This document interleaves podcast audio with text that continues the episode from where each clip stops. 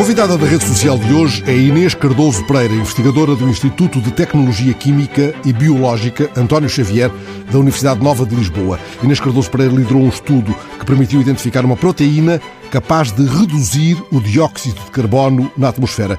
Boa tarde. Onde é que foram procurar e como é que descobriram esta proteína? Boa tarde, Fernando. Muito obrigada pelo convite para estar aqui. Este estudo surgiu de... Nós trabalhamos com um tipo de micro-organismos, que são micro-organismos anaeróbios, que descendem de micro-organismos que são muito antigos, que são próximos daqueles micro-organismos que existiam no início da Terra. E nos nossos estudos, ao longo dos anos, percebemos que existe lá uma proteína que, de facto, tem a capacidade de reduzir CO2. E pela nossa análise, nós percebemos que tinha potencial para ser um modelo muito interessante. Perceberam isso já há algum tempo? Ou... Sim, já há algum tempo noutros trabalhos. E decidimos, de facto, investir nesta área. A nossa motivação é perceber como é que um sistema biológico reduz o CO2. Achámos que podia ser um bom sistema modelo para investigar. É preciso, talvez, aqui explicar o que é que está aqui em causa, qual é o desafio. Porque está muita coisa em causa. Está muita coisa em causa. Pronto, todos nós sabemos, já é de conhecimento comum, que os níveis de CO2 na atmosfera estão muito elevados, não é? E é urgente fazer qualquer coisa sobre isso, e há imensos cientistas hoje em dia a trabalhar nessa área. E há metas estabelecidas até 2050, exatamente, por exemplo. Exatamente, as metas da neutralidade carbónica. Agora, para conseguirmos chegar a isso, vamos ter que fazer qualquer coisa ativamente com este dióxido de carbono que existe na atmosfera, não é? Portanto, há pessoas que estão a estudar maneiras de o armazenar, de o sequestrar em materiais, etc. Mas a mim parece-me que a estratégia mais interessante é transformar este CO2 em moléculas que podem ser reintroduzidas na economia e que têm valor acrescentado e transformadas noutras moléculas que são interessantes e úteis. Fazer dele uma coisa boa. Exatamente, fazer dele uma coisa boa. Agora, há aqui um grande desafio que não é aparente para a maioria das pessoas, é que o CO2 é uma molécula extremamente estável. É a forma mais oxidada de carbono e este carbono está muito feliz com os seus dois oxigénios e, portanto, é muito difícil de torná-lo reativo. Está bem instalado, dali não sai. Está muito bem instalado e dali não quer sair, pronto. E o que é que isto quer dizer? Que temos que dar uma grande quantidade de energia para conseguir que este CO2 reaja. E isto implica também o uso de catalisadores, o que chamamos catalisadores, que são moléculas que vão diminuir a quantidade de energia que precisamos para fazer para tornar o CO2 reativo, digamos. E existe a nível de químico, portanto há imenso trabalho na área química a desenvolver este tipo de catalisadores com sucesso, mas que têm vários problemas, nomeadamente usam normalmente metais raros que não são, pronto, existem pouco no nosso planeta e, portanto, não é uma perspectiva muito sustentável. Por outro lado, também implicam, mesmo assim, um grande input de energia. E, por outro lado, produzem uma mistura de produtos. Pronto. E contrastamos isto com a biologia, com os sistemas biológicos, que de facto conseguem... Por alguma razão se chamam bioquímicos. Exatamente. É? Porque isto é da estrita área da bioquímica. Isto é pura bioquímica. E os sistemas biológicos, de facto, conseguem fazer transformações químicas fascinantes em condições neutras, muito suaves, sem precisarem de grandes níveis de energia e, portanto, são uma grande fonte de ensinamento para os químicos, digamos assim. E eu sou bioquímica, aliás, formei-me em química, mas sempre tive um fascínio muito grande pela biologia e pela bioquímica. E por aí enverdou, aliás. E por aí enverdei. E, portanto, a nossa ideia estava também no início deste trabalho o desejo de contribuir para fazer alguma coisa relativamente ao dióxido de carbono. E tem feito isto com uma colega sua? Exatamente. Este trabalho é um trabalho de duas equipas, ainda bem que menciona isso. A minha equipa no ITQB Nova, que faz mais a parte bioquímica, já posso explicar um bocadinho o que é que nós fizemos, e a equipa da Maria João Romão, que pertence ao UCBI, uma unidade de investigação que é da Faculdade de Ciências e Tecnologia, também da Universidade Nova, portanto são duas equipas da Nova, que temos abordagens complementares sobre este problema e que nos juntamos para analisar melhor o problema. E ficaram ali fechadas nas vossas casinhas ou foram dialogando com outros investigadores noutros lugares do mundo que podem estar nesta altura também a esgadanhar neste tema? Estamos sempre a dialogar. Sempre. Porque há muita gente, imagino, a tentar encontrar uma solução para este problema específico. Com certeza, há muita gente a trabalhar neste tipo de proteínas, há uma comunidade à volta disto e nós dialogamos com todos. Aliás, estes resultados que nós publicámos agora foram apresentados há uns meses atrás num encontro sobre este, não foi só sobre CO2, mas sobre esta família de proteínas, em que apresentámos estes resultados, em que os discutimos com colegas e, aliás, o próprio trabalho envolve outros colegas. Faço a pergunta porque também imagino que há uma grande expectativa a ver quem chega mais perto de uma solução, ou a solução está definida já. Hoje é irrefutável que esta proteína pode resolver o problema. Não é bem resolver o problema. O que nós queremos é perceber como é que a proteína funciona, como é que a proteína consegue, de facto, reduzir este CO2 de uma maneira em condições muito suaves, com uma grande eficiência catalítica e, mais importante, que eu ainda não mencionei, é que forma só um único produto, que é o formato, que é um produto também em si muito interessante. Portanto, o que está aqui em causa é perceber qual é o mecanismo, como é que a proteína consegue fazer isto, não é? Isso é o que falta ainda descobrir. Portanto, nós temos ideias, na comunidade há várias ideias, até há debate sobre qual é o mecanismo, como é que isto funciona, e todos nós vamos contribuindo de alguma maneira, não é? Neste caso, nós conseguimos montar aqui um sistema da nossa parte no ITQB Nova. O que fizemos foi alterar a bactéria com que trabalhamos, alterámos geneticamente, de modo a podermos pôr a bactéria a produzir maior quantidade desta proteína segundo as condições que nós queremos. E é a sua convicção, professora, a quantidade de dióxido de carbono que esta proteína pode retirar da atmosfera, é a sua convicção que ela seja tão expressiva como aquela que existe nas plantas, nos solos ou nos oceanos? Possa ter um grau de eficácia. O que eu vejo no futuro destes trabalhos é, ao percebermos exatamente como é que este mecanismo funciona, podemos construir modelos químicos mais simples, porque trabalhar com uma proteína a nível grande ou a nível industrial é muito difícil, porque o custo envolvido em isolar uma proteína é muito grande, não é? E, além disso, são entidades um bocadinho instáveis também. Portanto, nós precisamos de usar este conhecimento para fazer moléculas mais pequenas, modelos, que nos permitam então e que sejam capazes de fazer esta química, esta reatividade do CO2 a um nível com uma dimensão muito superior, não é? E esta proteína anda por aí a vadear? Onde é que se encontra esta proteína? Esta proteína encontram-se em micro-organismos anaeróbios, principalmente, que usam uma via de fixar o CO2, que é uma via muito antiga, que se pensa que seja a via mais antiga em que os primeiros organismos que existiam na Terra usaram para captar o CO2, em que o CO2 é reduzido diretamente por hidrogênio e transformado em formato.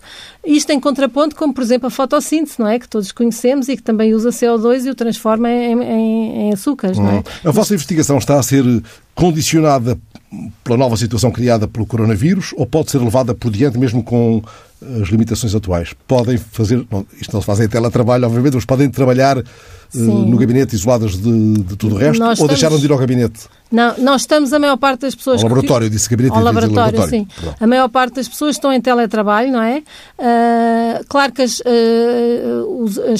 experiências laboratoriais estão um bocadinho em stand-by por agora, tirando aquelas que são de facto essenciais e que não podem parar. Há coisas que não se podem deixar parar e isso está a continuar, mas a grande maioria das pessoas está a fazer trabalho em teletrabalho. Portanto, estamos a fazer aquela outra parte do trabalho que também temos sempre que fazer, que é a análise de resultados, a escrita de artigos científicos, a escrita de projetos. Portanto, estamos a aproveitar aí por essa fase, mas continuamos a falar uns com os outros, a ter reuniões, a discutir e analisar os resultados. O trabalho não está parado. O trabalho não está de todo parado. Já voltaremos a falar desta proteína. A Universidade Nova é o lugar onde começa a sua aventura na química aplicada, primeiro. Exatamente. O que é que a chamou para este ramo do saber científico? Que apelo foi esse? Se consegue recuar lá atrás? Eu acho que tenho uma grande vontade de aprender e de perceber como é que as coisas funcionam. É uma coisa que adoro, ler e estudar e perceber como é que as coisas funcionam. Depois tive um pai que era químico e desde pequena que me habituei a vê-lo fazer riscos em guardanapos de papel e aquilo para mim fascinava-me, que ele tinha conversas com os amigos a fazerem riscos no papel e eu achava aquilo fascinante. Riscos que não eram propriamente caricaturas dos amigos? Eram moléculas, são moléculas. Riscos, ele estava a fazer esquemas. Sim, no guardanapo. Eles estavam a desenhar moléculas e estavam a discutir moléculas e usavam o guardanapo do papel para isso. Pronto, e também desde cedo fui a um laboratório. A minha mãe diz que a primeira vez que eu entrei no laboratório que fiz um ar de fascínio que acho que nunca me passou. E pronto, e quando foi a altura de escolher a faculdade... não tinha dúvidas. Não tinha dúvidas que ia para Ciências. Tinha alguma dúvida se ia para Bioquímica ou para Química, mas o meu pai disse-me, sendo químico, não, tu se queres perceber a Bioquímica e se queres perceber as moléculas biológicas, tens que saber bem Química. Também faz desenhos e guardanaves de papel? Sim, sim.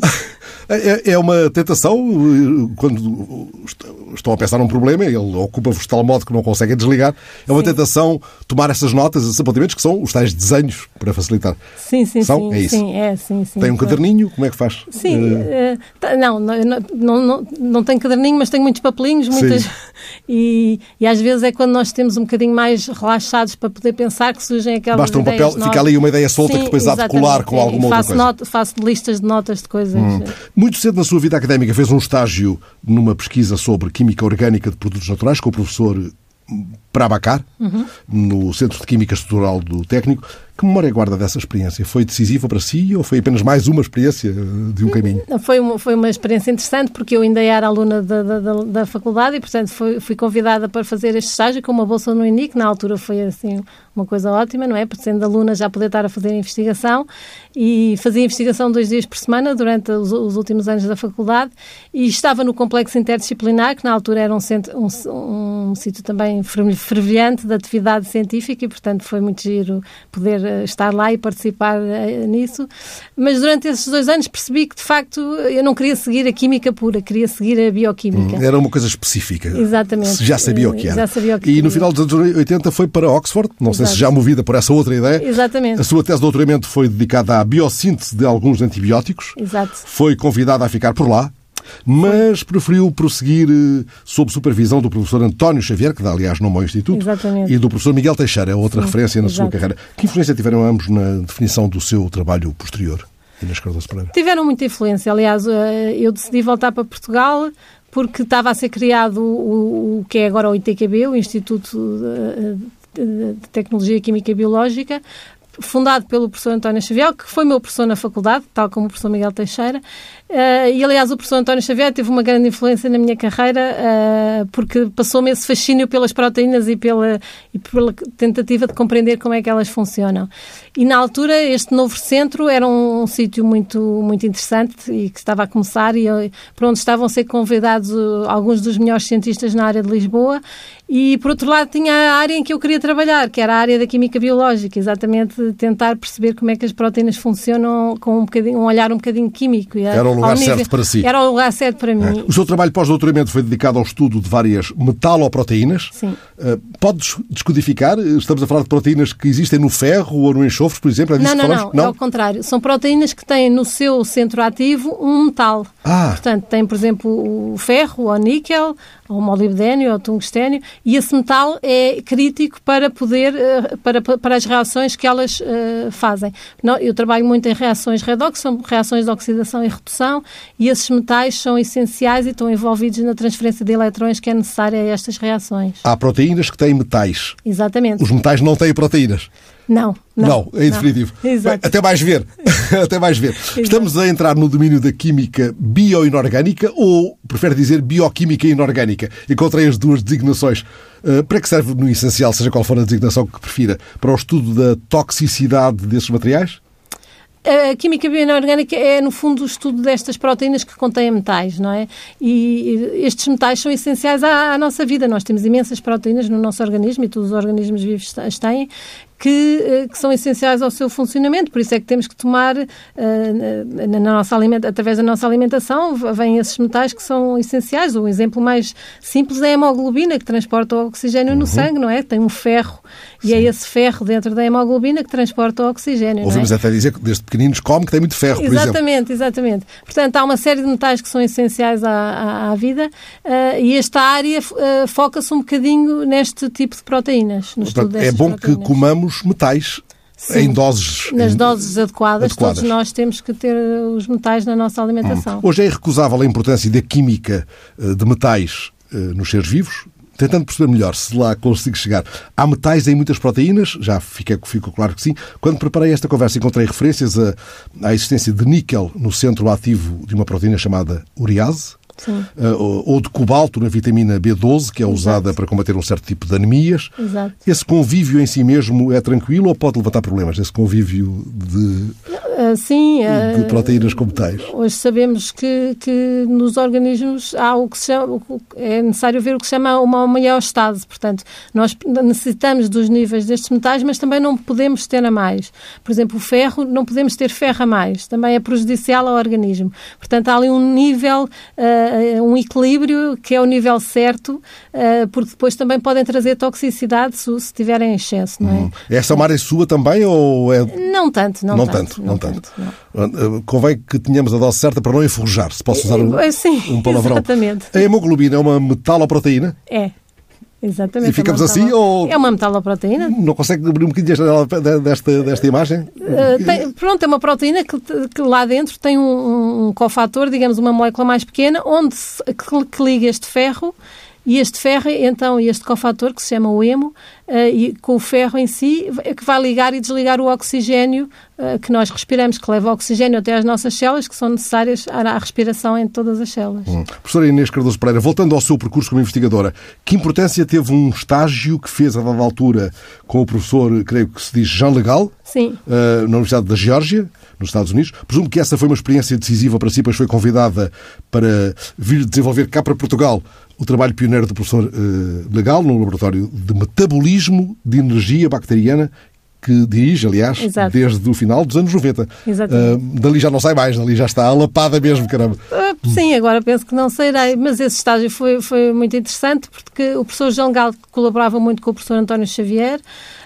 O professor António Xavier trabalhava em metaloproteínas numa perspectiva um bocadinho mais biofísica e o professor Jean LeGall trabalhava numa área um bocadinho mais bioquímica e o professor Xavier, na altura, pediu-me para ir para os Estados Unidos e estar lá algum tempo para depois tentar continuar cá no ITQB o género de trabalho que o professor Jean LeGall fazia. E assim aconteceu, de facto, porque eu percebi que neste tipo de bactérias com que nós trabalhamos, que são bactérias que não respiram oxigênio, respiram um composto de enxofre, sulfato, que havia imensas questões a responder.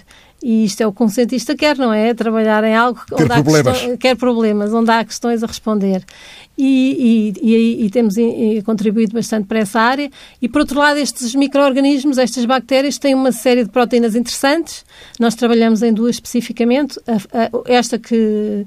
do estudo que saiu agora, que reduz dióxido de carbono, e outra que é a hidrogenase, que produz hidrogénio, produz ou consome hidrogénio, que também tem aplicações muito interessantes. Mas esses problemas que gosta que lhe sejam colocados e que encontrou no jornal trazido lá da experiência com o professor LeGall, conseguiu encontrar respostas para alguns ou ainda não? Ou é muito longínquo essa possibilidade? Não. Eu orgulho-me de dizer que no nosso grupo já tivemos contribuições importantes para esta área. Desde 2014 desempenha as funções de subdiretora do Instituto de Tecnologia Química e Biológica. Isso não afastou um pouco que seja da investigação? Era o que faltava. Afastou? Claro, afastou. Pronto, eu costumo dizer que agora tenho 2 empregos, não é? Portanto, é bastante exigente o cargo de ser subdiretor. Aliás, nós somos 3 na direção, o diretor e 2 subdiretoras, e todos somos investigadores e tentamos fazer a nossa investigação em paralelo. Não é tão fácil, não é? É um esforço acrescido. Vai-se fazendo, obviamente a investigação sofre um bocadinho, mas tenho uma equipa muito competente e tenho investigadores um bocadinho mais séniores que também me ajudam a orientar os alunos mais novos e vamos conseguindo avançar, se calhar não à mesma velocidade que avançaria de outro modo, mas vai. É membro do Conselho Consultivo Científico Internacional das 2 principais instituições europeias dedicadas à microbiologia anaeróbica. É verdade. Estamos a falar do Instituto Max Planck de Microbiologia Marinha, em Bremen. Exato. E do Instituto Soligen. Exato. Sim. Na Holanda. Exato. Esta é a disciplina que estuda bactérias associadas a doenças infecciosas? É esta? Esta disciplina estuda bactérias que são anaeróbias, o que o nome implica quer dizer que não usam oxigênio, têm outros tipos de respiração. Algumas delas são infecciosas, é um facto, e outras não, mas o foco não é serem infecciosas ou não. O foco é a maneira como elas usam, o tipo de metabolismo energético que usam. E essas bactérias, agora já não estamos a falar de proteínas, mas de bactérias, dividem-se consoante a tolerância maior ou menor ao oxigênio? Sim, exatamente. Há umas que são mais tolerantes e outras que são menos, e aliás estas proteínas com que nós trabalhamos também são sensíveis ao oxigénio As nossas são particularmente resistentes e é uma das coisas boas uma das características boas que têm. Há organismos que têm mecanismos melhores de defesa ao oxigênio do que outros. Portanto, temos um gradiente, digamos assim, de organismos mais tolerantes e menos tolerantes, sendo que todos não usam oxigênio para respirar. Quando trabalham com uma bactéria pouco tolerante ao oxigênio, têm que se rodear de mil cuidados, é isso? Sim, quer dizer, temos que ter condições apropriadas. Nós temos, assim, digamos, tendas que têm um ambiente que lá dentro não tem oxigênio e fazemos muitas das experiências dentro desta tenda, ou trabalhamos em frasquinhos em que conseguimos remover o oxigênio. Portanto, temos que trabalhar, de facto, em condições em que não temos oxigênio. Cria aqui algumas dificuldades, mas há técnicas apropriadas. São superáveis. Os seus interesses como investigadora passam também pela fisiologia microbiana dos anaeróbios? Exatamente. O que é que quer dizer? Isto quer dizer que é tentar compreender como é que eles funcionam, não é? Porque estes organismos são... Sabe que no início da vida na Terra os organismos não respiravam oxigênio, não havia oxigênio na Terra. E, portanto, estes organismos eram anaeróbios e perceber como é que eles funcionam traz-nos um bocadinho de compreensão como é que a vida evoluiu na Terra. Mas eles funcionam ainda hoje. Ainda hoje. Então, adaptaram-se ao oxigênio ou não? De alguma maneira adaptaram-se ao oxigênio, mas continua a haver no nosso ambiente condições anaeróbias. Aliás, vai ficar espantado de saber que na nossa língua, nos nossos dentes, temos organismos anaeróbios. Isso é que eu agora gostava mesmo de poder ver pela sua explicação. Sim, como é que isto acontece? Sim. Isto acontece porque formam-se... Portanto, há os micro-organismos que estão mais à superfície, em contacto com o oxigênio, consomem rapidamente esse oxigênio e, portanto, criam-se zonas onde o oxigênio já não chega.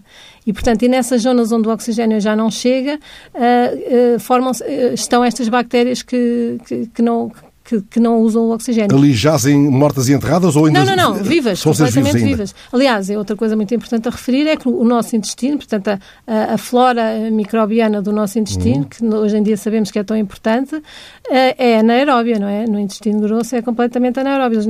Existem níveis muito baixos de oxigênio no nosso intestino e esta flora intestinal, que tem um papel tão importante, é constituída essencialmente por organismos anaeróbios. 19 projetos em que surge como pesquisadora principal foram premiados. Isso significa que o resultado das investigações a que esteve associada, e muitas delas dirigidas por si, teve implicação direta em novas, deixe-me dizer assim, metodologias na área da saúde ou noutra qualquer, ou não é necessário que tenham essa aplicação imediata e que tenham consequências na nossa vida cotidiana? Basta que se tenha chegado ali e agora fica aqui na gaveta à espera de melhores dias. Não, quer dizer, isto vem um bocadinho, tem a ver com a discussão da investigação aplicada e a investigação fundamental, não é? Nós tentamos fazer um bocadinho das duas coisas. Aliás, eu acho que não se pode falar em investigação aplicada sem haver investigação fundamental. São dois lados da mesma moeda. E todos nós tentamos que haja um lado também mais aplicado. Todos nós temos a preocupação em que a ciência que fazemos tenha algum impacto na sociedade. Uma utilização, isso imagino que deixa muito feliz o investigador. Obviamente, felicíssimo, não é? Embora sabemos que muitas vezes o impacto não é imediato, não é? Isto é um caminho e todos estamos a contribuir para este caminho e para se chegar mais longe. Vai ser preciso estar muito tempo a encher guardanapos com desenhos até se chegar a uma fase mais consequente, digamos, da coisa. Mas o Eureka é ainda, pode ser na fase, é muitas vezes na fase dos desenhos dos guardanapos. Sim, o Eureka é muitas vezes nas descobertas fundamentais, não é? Ainda numa certa abstração que na sua cabeça e dos seus colegas já faz um sentido. É quando nós temos uma teoria e depois chegamos à conclusão que, de facto, é aquilo que acontece. É um momento único. Esta notícia que me fez convidá-la para vir aqui provocou um grito desses? Eureka? Ou bolas, que bom, não sei, como é que costuma dizer? Sim, dá saltos? Sim, quando temos vários momentos, há vários tipos de resultados. Há aquele género de trabalho em que vamos tendo pequenas conquistas, não é? E que o conjunto destas conquistas todas depois dá um trabalho completo. Que foi um bocadinho o caso aqui, penso eu. Mas houve momentos-chave, como conseguir...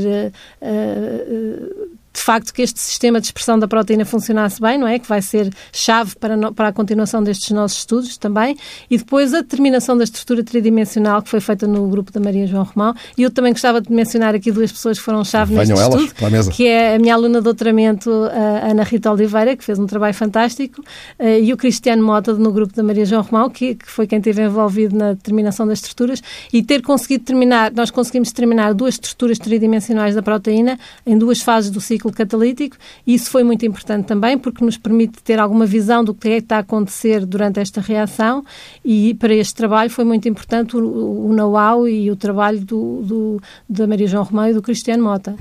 Regressemos às proteínas, agora por causa do coronavírus outra vez. Sim.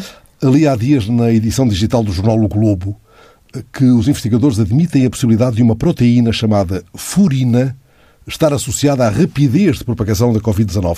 Como é que reage a este tipo de notícias, que imagino que são muito frequentes, agora que se instalou este grande medo à nossa volta?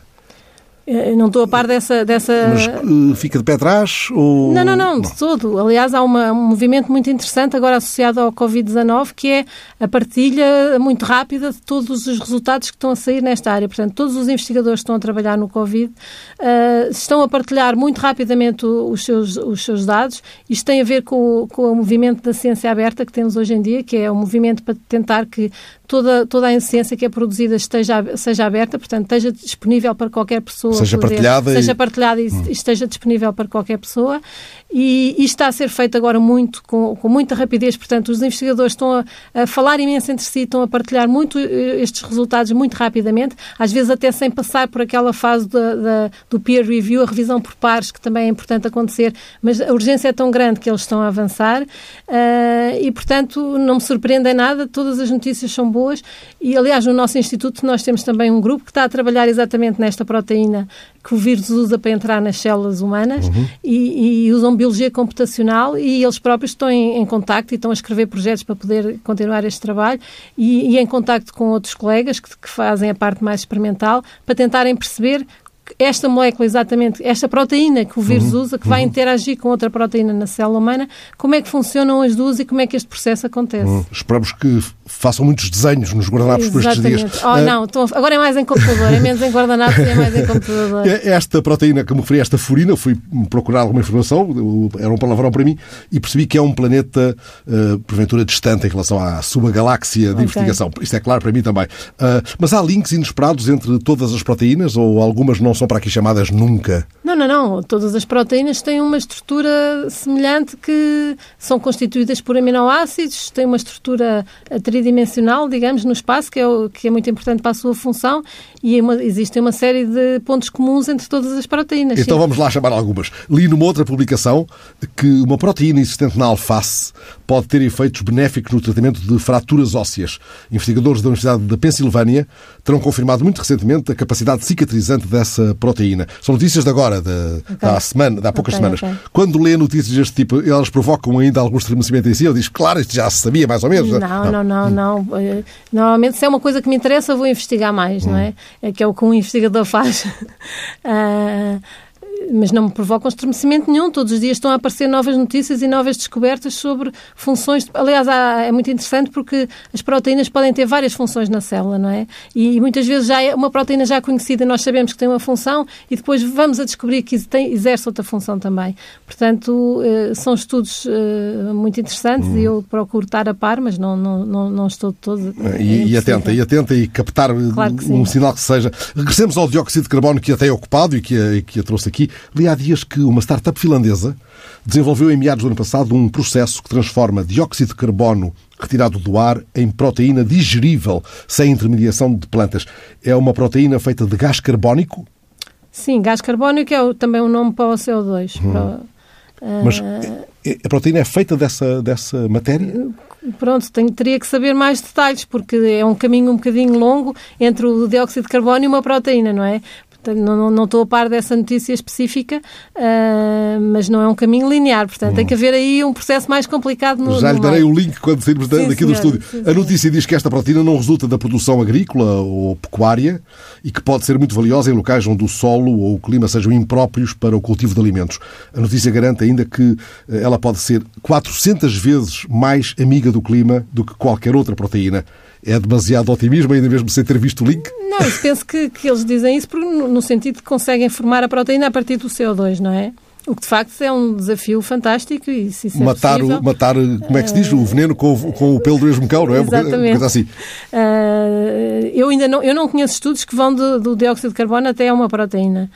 Portanto, será qualquer coisa muito inovadora. Ah, quer chegar lá fora rapidamente e isto aliás está a acabar para lhe mostrar o link. Vou ter que estudar isso em mais pormenor. E depois até, às tantas, ainda fazemos, quem sabe, quando acabar a crise, uma nova conversa com dados que esta notícia lhe possa ter trazido. Ora, para terminar, professora, sendo esta uma proteína bastante produtiva, podemos incluí-la, se for tudo verdade o que aqui vem, numa emenda de comida do futuro? Dizíamos antes, nós não comemos do ar, não, ouvimos muitas vezes dizer isso, eu não como do ar, não vivo do ar. Sim. Afinal, talvez isso seja possível num futuro próximo? Se for verdade. Não, eu não vejo muito esta proteína na alimentação, porque o produto desta reação que nós estudamos é o formato, que é um composto muito interessante em si, porque ele próprio pode ser usado como um combustível. Aliás, já existem, pode ter ouvido falar das células de hidrogénio, que, portanto, transformam o hidrogénio em energia, e já existem células de formato também, que transformam o formato em energia.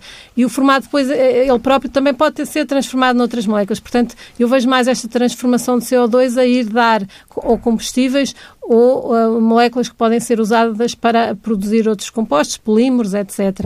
Não diretamente na alimentação, penso eu. Que pergunta que estava à espera que eu lhe fizesse e não fiz, por ignorância minha, por incapacidade de descobrir... acho que o que falta só aqui... E gostava muito de que eu lhe tivesse feito para poder dizer alguma coisa que está aí mesmo atravessada. Sim, por acaso tenho aqui uma que então é... O que é que nós fizemos mais com esta proteína? Nós temos uns estudos interessantíssimos em que estamos a fazer o que chamamos de catalisadores híbridos, em que combinamos esta proteína, portanto, os catalisadores híbridos, quando combinam uma molécula biológica, seja uma proteína ou seja mesmo um micro-organismo, com um sistema sintético fabricado pelo homem, materiais que ou usam luz solar ou usam eletricidade para fazer qualquer reação. E isto é um mundo novo que está agora a explodir, esta combinação destes dois sistemas em que procuramos fazer com que, por um lado, usar as mais-valias de cada um e também superar as limitações de cada um, porque os próprios sistemas biológicos têm as suas limitações. E nós temos feito estudos interessantíssimos com colaboradores estrangeiros, não terei aqui tempo de falar de todos, mas há um muito interessante em que combinámos uma molécula muito importante, que é o fotossistema 2, que faz parte da fotossíntese, com a nossa proteína, a formar desidrogenase, num circuito elétrico, e então este fotossistema 2 capta a luz solar, oxida água ao oxigênio, e estes eletrões são ativados pela luz solar e são depois usados para reduzir CO2. Isto quer dizer que nós conseguimos reduzir CO2 a partir de água e luz solar. Portanto, é uma mini fotossíntese num sistema híbrido que é lindíssimo e que funcionou muito bem. É lindíssimo. Eu fiz aqui uma série de desenhos, como se tivesse um guardanapo nos meus pensamentos. É lindíssimo. Seja o que for que venha, é bom de certeza. Muito obrigado, professora Inês Cardoso Pereira, bioquímica. Veio aqui porque liderou um estudo que permitiu, aliás, identificar uma proteína capaz de reduzir o dióxido de carbono na atmosfera. É assim, com conversas olhos nos olhos, que alargamos e enriquecemos muito a nossa rede social. Muito obrigado. Esta conversa foi gravada, e bem, com muitas proteínas ali dentro daquele ecrã fabuloso cheio de luzes, pelo João Félix Pereira. Muito obrigada.